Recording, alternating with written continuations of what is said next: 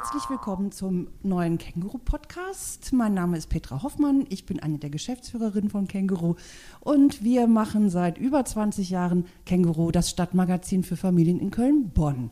Mit mir im Podcastboot sitzt wie immer meine Kollegin Golli. Die Golli. Die Golli.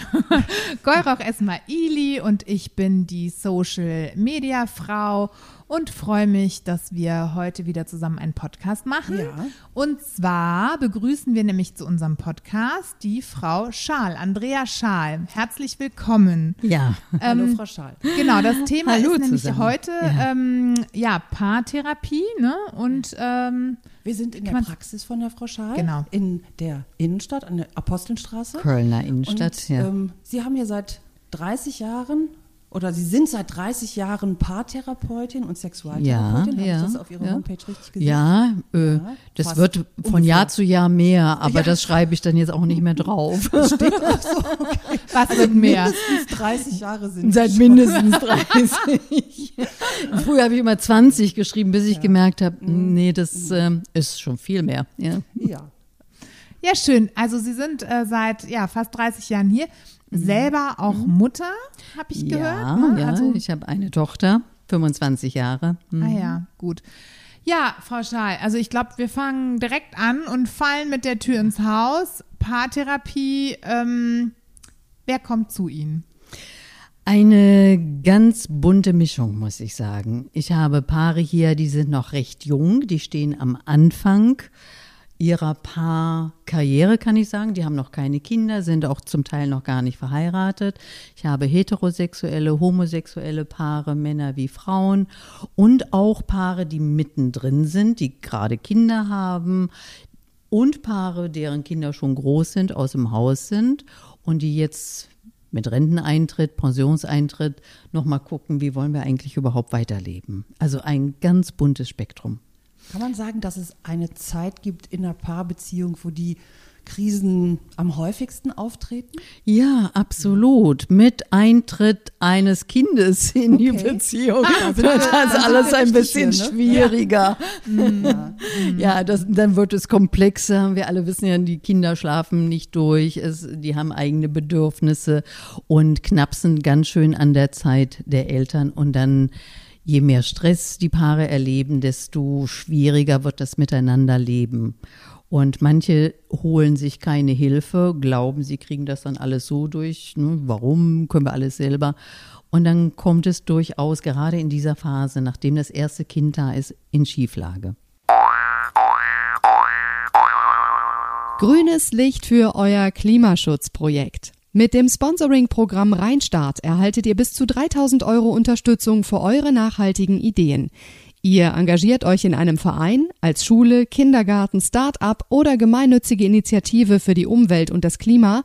Dann seid ihr bei Rheinstart genau richtig. Die nächste Bewerbungsphase für ein Sponsoring startet im Frühjahr. Macht mit und informiert euch schon jetzt auf w w w punkt rheinstart punkt org. Wann kommen die Eltern denn zu Ihnen? Also an welchem Punkt angekommen? Oft schon ein bisschen spät, also wenn sich die Probleme schon eingeschliffen haben und wenn die Paare kurz vor der Trennung stehen. Das ist leider ganz häufig so. Manchmal kommen Paare, die sagen, wir haben eine gute Beziehung, wir möchten, dass es so bleibt und wir sehen, dass es kleine äh, Krisen gibt und wir würden die lieber sofort aus dem Weg räumen. Mit solchen Paaren zu arbeiten, das ist natürlich super. Die kommen dann ein, zwei Mal und sagen, boah, danke und sind wieder auf einem guten Weg. Wenn ein Paar so kurz vor zwölf kommt und schon Trennung im Raum steht, dann ist es manchmal anstrengend für die Paare, also ich mache das ja sehr gerne, aber für Paare ist es dann anstrengend, da nochmal das Boot rumzudrehen und es dauert natürlich auch was. Dann sind das nicht ein, zwei Sitzungen, sondern dann müssen wir schon ein bisschen mehr arbeiten. Also ich kann immer nur sagen, nicht zu lange warten. Die meisten sagen dann hinterher, oh, hätten wir das mal früher gewusst, ne? Da wären wir doch schon vor drei Jahren gekommen. Ja, bitte macht das. Ne? Also lieber mal ein, zwei Mal eine Sitzung machen, sich einen kleinen Anschub geben, bevor es fünf vor zwölf ist. Wer kommt denn dann zu Ihnen? Also sind das eher die Frauen, die sich an Sie wenden oder die Männer in Beziehung oder Männer? Es gibt ja, ja Männerbeziehungen, Frauenbeziehungen, aber ja. Ähm, ja. Ja, das ist eine ganz spannende Frage. Ich habe anfangs immer gedacht, ja, das sind die Frauen, ne? So ein bisschen Stereotyp gedacht. Und dann habe ich mal angefangen aufzuschreiben, wer den Erstkontakt macht. Und das sind ganz häufig die Männer. Ach, natürlich gibt ja. Das hätte ich auch nicht also gedacht. Es gibt da noch das Szenario, dass die Männer sagen, ja, meine Frau wollte, dass gesagt, ich, das ja, genau, dass ich das mache. Genau. Ne, so, das gibt es natürlich auch, dass es dann einen Streit gegeben hat und die Frau gesagt hat, jetzt wenigstens das musst du machen, und dann äh, suchen die und finden mich und rufen mich an. Ähm, aber das ist auch nur so ein Stereotyp. Nein, es sind auch ganz oft die Männer, die sehr engagiert sind, die darauf bestehen. Und gestern waren noch ein paar hier, die haben, äh, da ist der Mann die treibende Kraft, der sagt, uns geht es jetzt gut, aber ich will, dass wir alle zwei Monate hier hinkommen. Ne? Also super. Die Männer sind sehr engagiert, mhm. bin ich ganz mhm. begeistert. Ja. Ja. Was erwarten die Paare von Ihnen, wenn die kommen und in der Krise stecken? Ja, na, meistens sagen die so, wir haben ähm, Kommunikationsprobleme. Mhm. Das ist so, was auf dem Schirm ist. Die merken, dass es Kommunikationsprobleme gibt, weil sie sich streiten. Mhm. Ähm, aus meiner Sicht sind das gar nicht so die Kommunikationsprobleme, äh, sondern eher, hier ist eine Verbindung unterbrochen worden. Und dann reden wir anders, wenn Verbindung unterbrochen ist. Dann wird aus unseren Bedürfnissen werden Vorwürfe, aus unseren Wertschätzungen füreinander wird Kritik. Ja, und das merken die dann, dass auf einmal keine Wertschätzung mehr da ist. Wir greifen uns ständig an, wir werden immer dünnhäutiger. Aber das ist im Grunde die Folge von einem Verbindungsverlust. Aber die kommen noch als wir hierhin. Oder ist Meistens. Es so, dass sie von Ihnen erwarten, dass sie Schiedsrichter spielen? Dass ja. sie sagen, wer Recht hat? Ja, das gibt es das natürlich. Passiert, es gibt alles Mögliche. Ja. Therapeutenroutine, da holen Sie die. Aber selten. Also tatsächlich äh, gibt es das eine oder andere Paar, die so zerstritten sind, dass sie kommen und äh, auch schon im Vorfeld sagen, wir brauchen einen Schiedsrichter. Ja, dann herzlich willkommen. Ja. Machen Sie das? Ich, ja, ich, Hauptsache, Sie sind schon mal hier. Ich bin natürlich kein Schiedsrichter, denn es geht ja gar nicht um Recht haben, mhm. um richtig oder falsch, sondern es geht um Verbindung. Mhm. Es ist so egal, wie die Spülmaschine eingeräumt ist. Was habe ich davon, wenn die Spülmaschine richtig ist, aber Partner oder Partnerin und ich unglücklich sind? Ja, dann pfeife ich auf die Spülmaschine. Also es geht nicht um richtig oder falsch, und deshalb braucht es auch keinen Schiedsrichter.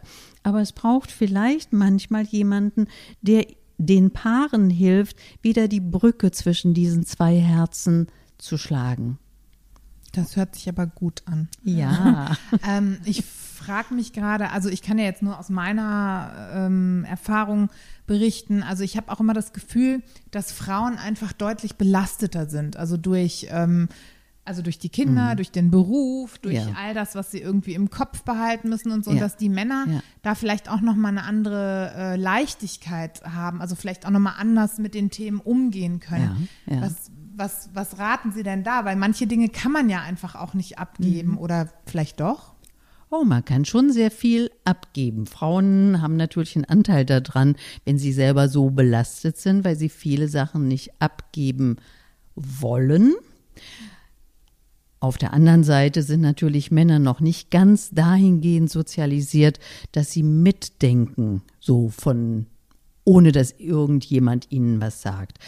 Und was ich dann mit Paaren mache, wo das das Thema ist, wir gucken uns an, was ist denn tatsächlich gefragt? Kennst du die Schuhgröße deines jüngsten Kindes? Weißt du, wann der Wintermantel gewechselt werden muss? Kennst du den Geburtstag der besten Freundin? Äh, weißt du, was für ein Geschenk gekauft werden muss? Ähm, und all solche Sachen, die die Männer gar nicht auf dem Schirm haben, die die Frauen wie selbstverständlich meistens mitmachen. Und dann listen wir das alles mal auf, was so die Mental Load ist. Das ist so das Stichwort, was ich den Paaren da mitgebe. Da gibt es so Fragebogen auch im Internet, die kann man sich mal ausdrucken und dann können die Männer mal ausfüllen, was sie, meistens sind es die Männer, klingt jetzt so stereotyp, ist aber auch so. Und dann schreiben die Männer mal rein, was sie denn eigentlich so täglich, wöchentlich, monatlich machen, und dann sehen Sie, dass da ganz viel leer bleibt. Und das ist die Mental Load, die die Frau so nebenher noch macht. Denn die meisten Frauen arbeiten ja. Nicht nur Teilzeit, Vollzeit. Die Kinder sind irgendwo betreut, beide arbeiten Vollzeit, der Mann kommt nach Hause und die Frau, und dann gibt es vielleicht noch Abendessen, aber die Frau macht noch die ganzen anderen Dinge mit, die auf dieser Mental Load Liste stehen. Und es ist schön, wenn das mal aufgeteilt werden kann. Dazu muss man aber den Männern auch ein kleines bisschen Unterstützung geben und sagen, guck mal, das ist alles, was notwendig ist. Und dann müssen Frauen auch mal loslassen.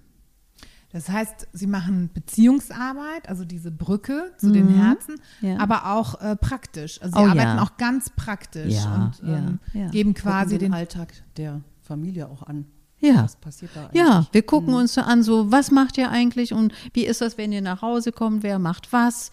Und äh, wir sehen dann schon oft bei, bei äh, kleinen Kindern, wer bringt die Kinder ins Bett? Ah, die, die wollen aber nur von der Mama ins Bett gebracht werden oder nur von dem Vater. Oder, äh, und dann gucken wir uns an, so wie können wir das entlasten?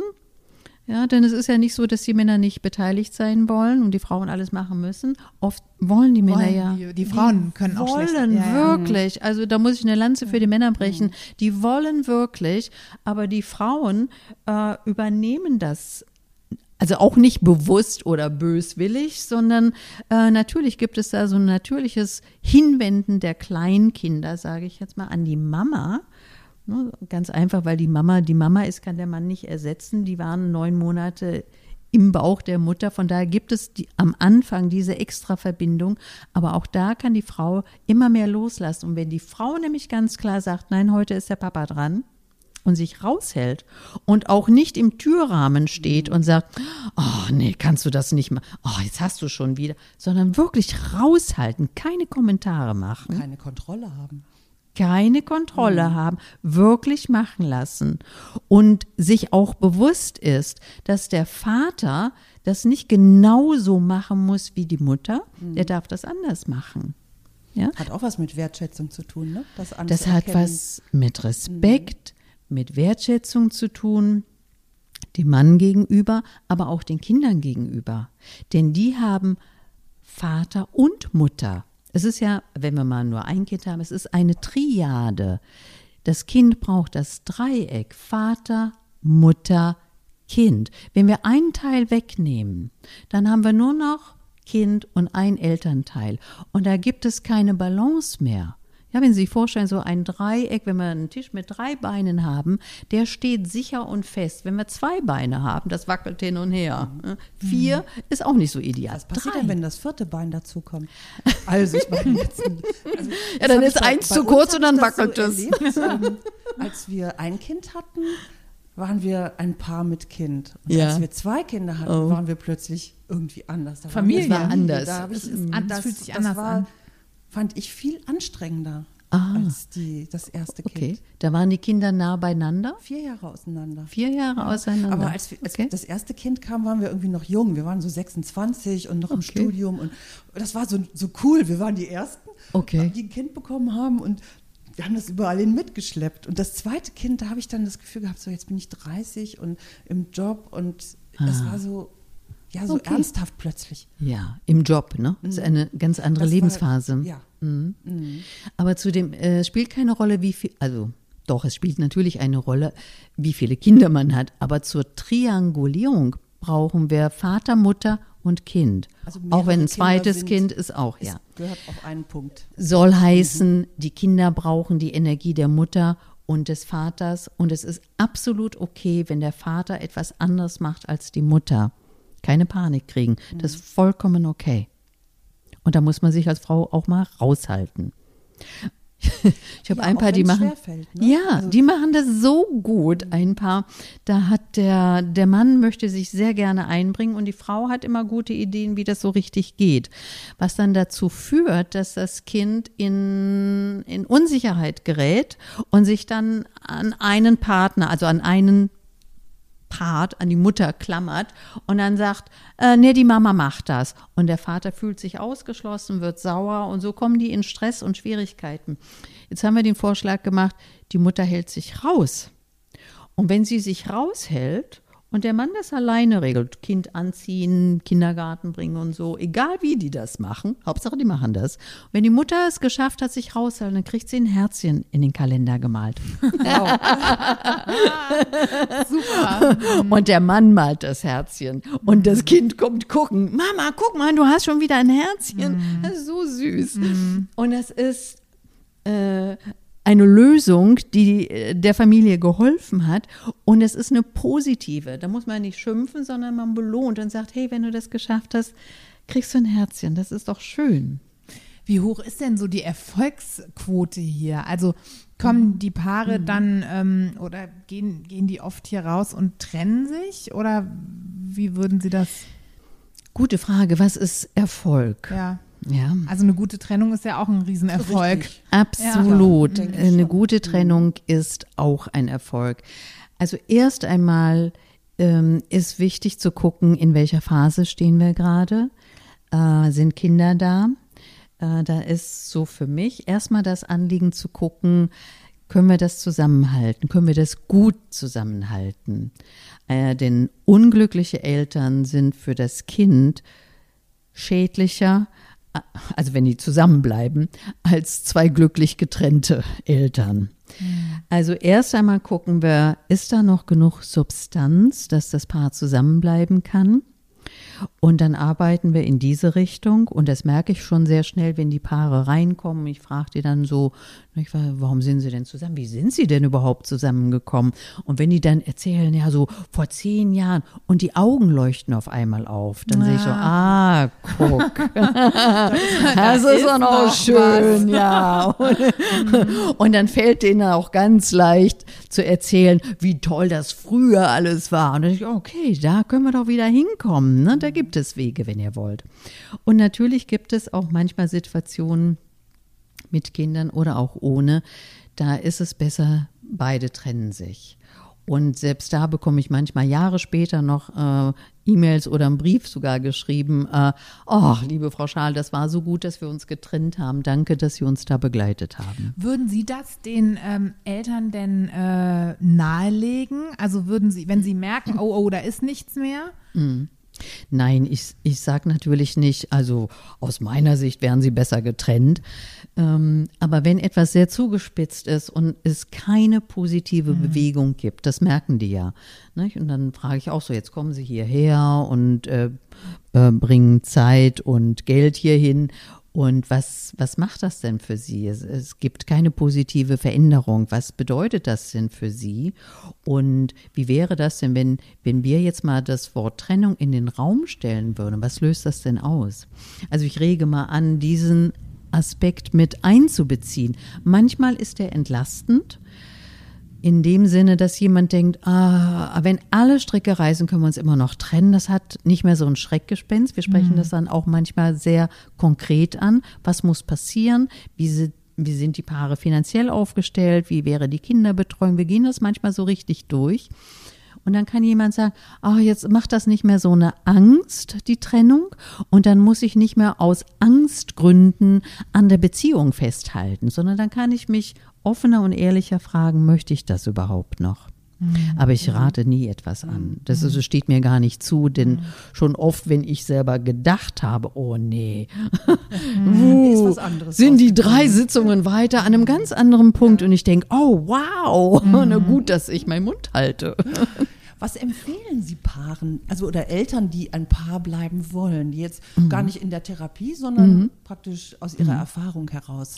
Was würden Sie, wenn Ihre mhm. Tochter oder Ihr Sohn mhm. ein Elternteil werden würde, was würden Sie dem mit auf den Weg geben? Okay, es gibt drei Teile dann. Es gibt einmal das Individuum, also meine Tochter dann selber oder ihr Partner oder Partnerin. Ähm, Und dieses Individuum muss genährt werden. Also erstmal gibt es ein Ich, und da muss ich mich drum kümmern. Was brauche ich? Das geht ja mit Kindern sehr schnell verloren. Aber das ist ein ganz wichtiger Aspekt. Mir muss es gut gehen. Dann gibt es den nächsten Aspekt, das Wir, und damit meine ich das Paar. Dem Paar muss es gut gehen. Und ich zeige meinen, meinen Klienten manchmal das Paar in Form von einem Dach, also zwei Hände, die so ein Dach bilden. Wenn es dem Paar gut geht, können da drunter die Kinder prima leben. Ja, also ich muss mich um mich kümmern und ich muss mich um die Beziehung kümmern. Das stelle ich auch manchmal so als Element auf in Form meiner Puppen oder Kissen oder irgendwas, sodass die Paare sehen, es gibt ein Ich und es gibt noch etwas, das Wir, das ist etwas Separates. Das muss auch genährt und beschützt werden. Ja, wenn ich das Paar nicht pflege, dann ist es wie ein Dach, das langsam Löcher bekommt und es regnet durch und der Wind pfeift und darunter fühlt man sich gar nicht mehr wohl. Und dann gibt es natürlich den dritten Aspekt, wir müssen auch was als Familie machen, sodass die Kinder erleben, wir alle gehören zusammen. Aber die Kinder mhm. dürfen auch erleben, dass sie bei der Paargeschichte nichts zu suchen haben. Oh, absolut, nicht ne? Ganz genau. Also ich kann nur sagen, Paarzeit einrichten, Babysitter holen, Eltern oder wen, Freunde engagieren, dass die Kinder auch mal weg sind und dass man wirklich was alleine macht, also als Paar, dass mhm. man ausgeht, dass man sich erlebt als, äh, nicht als Eltern, Menschen, ne? als Menschen, ja. Menschen. An der, auch, Stelle, ach so, ja, ja. an der Stelle äh, würde mich interessieren, äh, let's talk about sex. Genau. Sehr gut. Das genau. lag mir auf der Zunge. Genau, genau. Also wie sieht es denn ja. da aus? Also ähm, ja, ist, hat sich da der Frust eingestellt, wenn die Familien hier hinkommen, also die Eltern hier hinkommen? Ja. Wie ja. wichtig ist das? Ähm, ja. ja, es ist oft öde. Also es sind junge Menschen, die eine Familie gegründet haben und die Sexualität Oh, versiegt so langsam, aber sicher. Uh, am Anfang ist das ja noch ganz nachvollziehbar. Die Frau ist hormonell in einem ganz anderen Orbit gerade, bis sich das alles wieder eingespielt hat und sie Lust auf Sex hat. Und gleichzeitig kommt jetzt vielleicht mehr Druck in die Familie rein, weil schlecht geschlafen wird oder zusätzlich Stress ist, man vielleicht auch finanzielle Sorgen hat oder man sich streitet, wer macht jetzt hier gerade was, das ist nicht geklärt. Und unter Stress haben die wenigsten Menschen Lust auf Sex. Manche benutzen Sex, um Stress abzubauen, aber normalerweise ist es eher so, besonders bei Frauen, wenn Stress da ist, haben wir keine Lust auf Sex. Und ist es nicht auch so, dass ähm, Frauen, um äh, eine gute Sexualität leben zu können, auch diese Herzensverbindung brauchen? Mhm. Und das haben Männer vielleicht, also jetzt, ich packe mhm. jetzt voll in die Vorurteilskiste. Oh ja, unbedingt. Vielleicht äh, ist es bei Männern genau andersrum. Also um eine Verbindung herzustellen, wäre da vielleicht ja. Sex ganz gut. Und ja. das ist, könnte das ein Problem sein? Ist ja. es so, ist es nicht so? Das ist manchmal ein Problem. Ähm, ja, für Frauen ist es im Allgemeinen, das ist die Vorurteilskiste, aber die stimmt in vielen Fällen ja genauso. Die brauchen erstmal eine Herzensverbindung. Die wollen gesehen werden, die wollen gehört werden, die wollen sich mal austauschen, wollen mal von sich erzählen, wollen auch mal den anderen hören. Und wenn das gut ist, wenn so eine emotionale Verbundenheit entsteht, dann könnten die auch Sex haben. Dann kommt das so langsam auf den Schirm. Und es geht auch mal andersrum, aber das ist erstmal so unsere, unser Stereotyp. Und für Männer ist oft, die kommen so aus dem Machen, aus dem Tun. Und wenn die dann in Sexualität sind und diese Körperlichkeit und diese Nähe finden, dann öffnet sich auch das Herz. Das sind so zwei, ich nenne das immer zwei Eintrittstüren in die Sexualität. Wir können über das Herz eintreten, das ist eine Tür, und wir können über den Körper eintreten, das ist die andere Tür. Und es ist nicht die eine richtig und die andere falsch. Deshalb ist es auch mal wichtig, dass Frauen oder derjenige, der erst die emotionale Verbundenheit spüren muss, sich auch mal erlaubt, okay, lass uns einfach mal in den Arm nehmen und erstmal nackt im Bett aneinander gekuschelt liegen und mal gucken, was dann passiert. Also auch mal erlauben, die körperliche Seite zu beginnen. Und der andere, der immer nur aus seiner Sicht über die körperliche Seite in die Verbundenheit kommt, der darf sich auch mal hinsetzen und sagen, okay, lass uns mal was Schönes machen und ich höre dir mal zu und ich erzähle dir auch mal was mhm. von mir und nicht nur, was ich getan habe, sondern wie ich mich fühle. Also beide, wenn sie sich das als Türen vorstellen, können sich auch mal entscheiden, durch die andere Tür zu treten. Das freut den Partner. Das kann ja auch eine überraschende Pers- Perspektive sein, ne? Ganz mal genau. Aus einer anderen Richtung. Ja. Mhm. Ja. Ja. Aber was führt denn dazu, dass es so öde wird? Also ist das der Alltag oder ist das der Stress oder was? Also oder ist es die Zeit oder was? Was ist es? Ich würde sagen, aber vielleicht ist es auch so eine überhöhte Erwartung, die man so mhm. hat, oder? Alles, was wir aufgezählt ja. haben. Mhm. Alles ist richtig. Mhm. Alles ist richtig. Ist ja ganz schön viel. Der, also, der Alltag, der, ja. der Stress, der Schlafmangel, Sorgen. Und dann hat man abends nur noch zwei, drei Stunden. Die Kinder sind endlich im Bett. Und was machen die meisten? Fernsehen. Ja, die meisten Fernsehen. Okay. Mhm. Kann ich auch nachvollziehen, nicht? Das ist so ein Gefühl so, boah, jetzt gehe ich mal auf die Couch und jetzt schalte ich ab. Eine kleine Anmerkung. Wir wissen aus ausreichend Studien, wir entspannen nicht wirklich beim Fernsehen gucken. Wir vertrödeln Zeit, das ja. Aber es führt uns nicht in einen Entspannungsmodus. Wir schlafen vielleicht ein, aber wir sind nicht entspannt. Ja. Und der Fernsehen ist ein riesen Zeitfresser. Also es wird, wenn Sie selber mal so bei ihren Freunden, sie machen das natürlich anders, aber bei ihren Freunden wir gucken. Wir haben keinen Fernseher. Nee, wir haben ja noch nicht mal. Ja. So, wie viel Zeit geht da drauf, in das Fernseher zu gucken und anderen Menschen beim Leben zuzugucken? Und wenn wir mal sagen, jetzt machen wir den Fernseher aus. Ja, was machen sie denn dann? Hm. Dann müssen wir einander angucken. Reden. Wir reden? müssen miteinander reden. Das oh, ist ja nein, furchtbar. Bloß nicht. Okay. No, ja. Ich komme ich komm jetzt mal zum Corona-Thema, weil das hat ja. sicherlich diese, diesen mhm. Punkt, was machen wir jetzt miteinander, mhm. äh, nochmal verschärft, oder? Mhm. Weil dann ist weniger Ablenkung da gewesen, dann ist man ja noch ja. sehr viel mehr aufeinander ja. angewiesen. Und ist das also, so passiert? Haben, können Sie das bestätigen? Also ich habe äh, erstaunlicherweise hier gesehen, dass viele Paare sagen, Corona hat uns gut getan. Okay. Es war weniger Stress auf der Arbeit, wir waren zu Hause und wir waren mal in Verbindung. Mhm. Wir haben uns mal nicht nur abends so oh, nach der Hektik, jetzt bin ich völlig fertig getroffen, sondern wir haben uns tagsüber schon gesehen mhm. und wir konnten uns auch absprechen. Also es hat mich selber erstaunt. Ich, äh, es gibt natürlich auch andere Paare, die sagen, boah, wir haben uns nur noch gestritten, aber ich glaube, vielen hat das sehr, sehr gut mhm. getan. Also ich kann das auch bestätigen. Wir haben viel gemacht. Wir sind viel spazieren gegangen, mhm. Fahrrad gefahren ja, und ja. haben einfach unsere Stadt nochmal ganz anders kennengelernt ja. und ja. darüber auch einfach viel Kontakt gehabt zueinander. Ja. Das ja. war sehr schön. Aber unsere Kinder wohnen auch nicht mehr zu Hause. Ich stelle mir vor, dass das für Eltern, deren Kinder im Homeoffice, nee, Homeschooling sind, anstrengender ja, ist. Ja. Oder? Also es kommt, glaube ich, immer drauf an. Meine Kinder fanden es auch super und die mhm. haben gesagt, oh Mensch, wenn der Lockdown jetzt vorbei ist, gehen wir gar nicht mehr so viel in den Wald. Wir waren auch Aha, viel draußen ja, ne? und ja. wir haben viel gemacht. Ja. Aber gut, jetzt haben sie natürlich hier auch allein schon ähm, dadurch, dass sie ja auch äh, gesetzlich nicht äh, abrechnen, haben sie ja auch nochmal ein anderes Klientel. Ne? Ja. Also ich glaube, ähm, ja. je nachdem, ne, wie die Familien dann auch leben oder so, ist es wahrscheinlich auch sehr, sehr schwierig gewesen. Und das sind mhm. ja jetzt dann auch nicht Familien, die vielleicht den Weg zu ihnen das ist richtig. gesucht haben oder suchen konnten. Ja. Ne? Also vielleicht wichtig. kann man mhm. da auch nochmal sagen, ich meine, ja. eine ähm, Stunde kostet, glaube ich, also für Paare zweihundertachtzig Euro. Ja, das ist richtig. Gesehen, ne? mhm. ja, das ist richtig. Dauert ja. anderthalb bis zwei Stunden. Ja. Und das ist klar, es gibt Paare, die wohnen beengter. Da ist es gar nicht mehr witzig, wenn einer versucht, im Homeoffice zu sein und gleichzeitig im gleichen Raum mitunter die Kinder lernen müssen. Da ist das Stresslevel natürlich sehr hoch. Mm. Ja. Mm.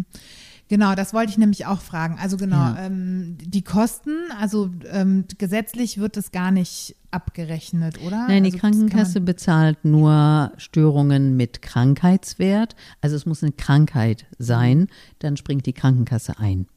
Bei Ihnen auch, das würde die Krankenkasse machen.